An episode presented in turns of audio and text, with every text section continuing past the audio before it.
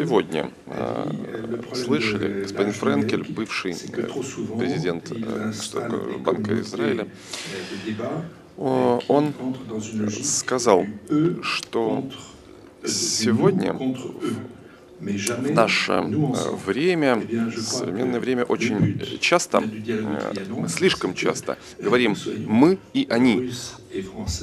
А надо, чтобы мы говорили «мы», имея в виду и их тоже, всех партнеров.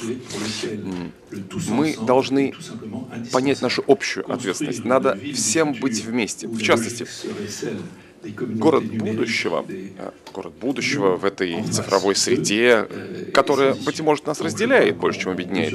Это задача, которая требует соединения наших усилий. Вот под этим знаком э, в рамках этой идеи должна проходить наша работа. Должно быть совместное обсуждение, совместный мозговой штурм. Работа предстоит большая.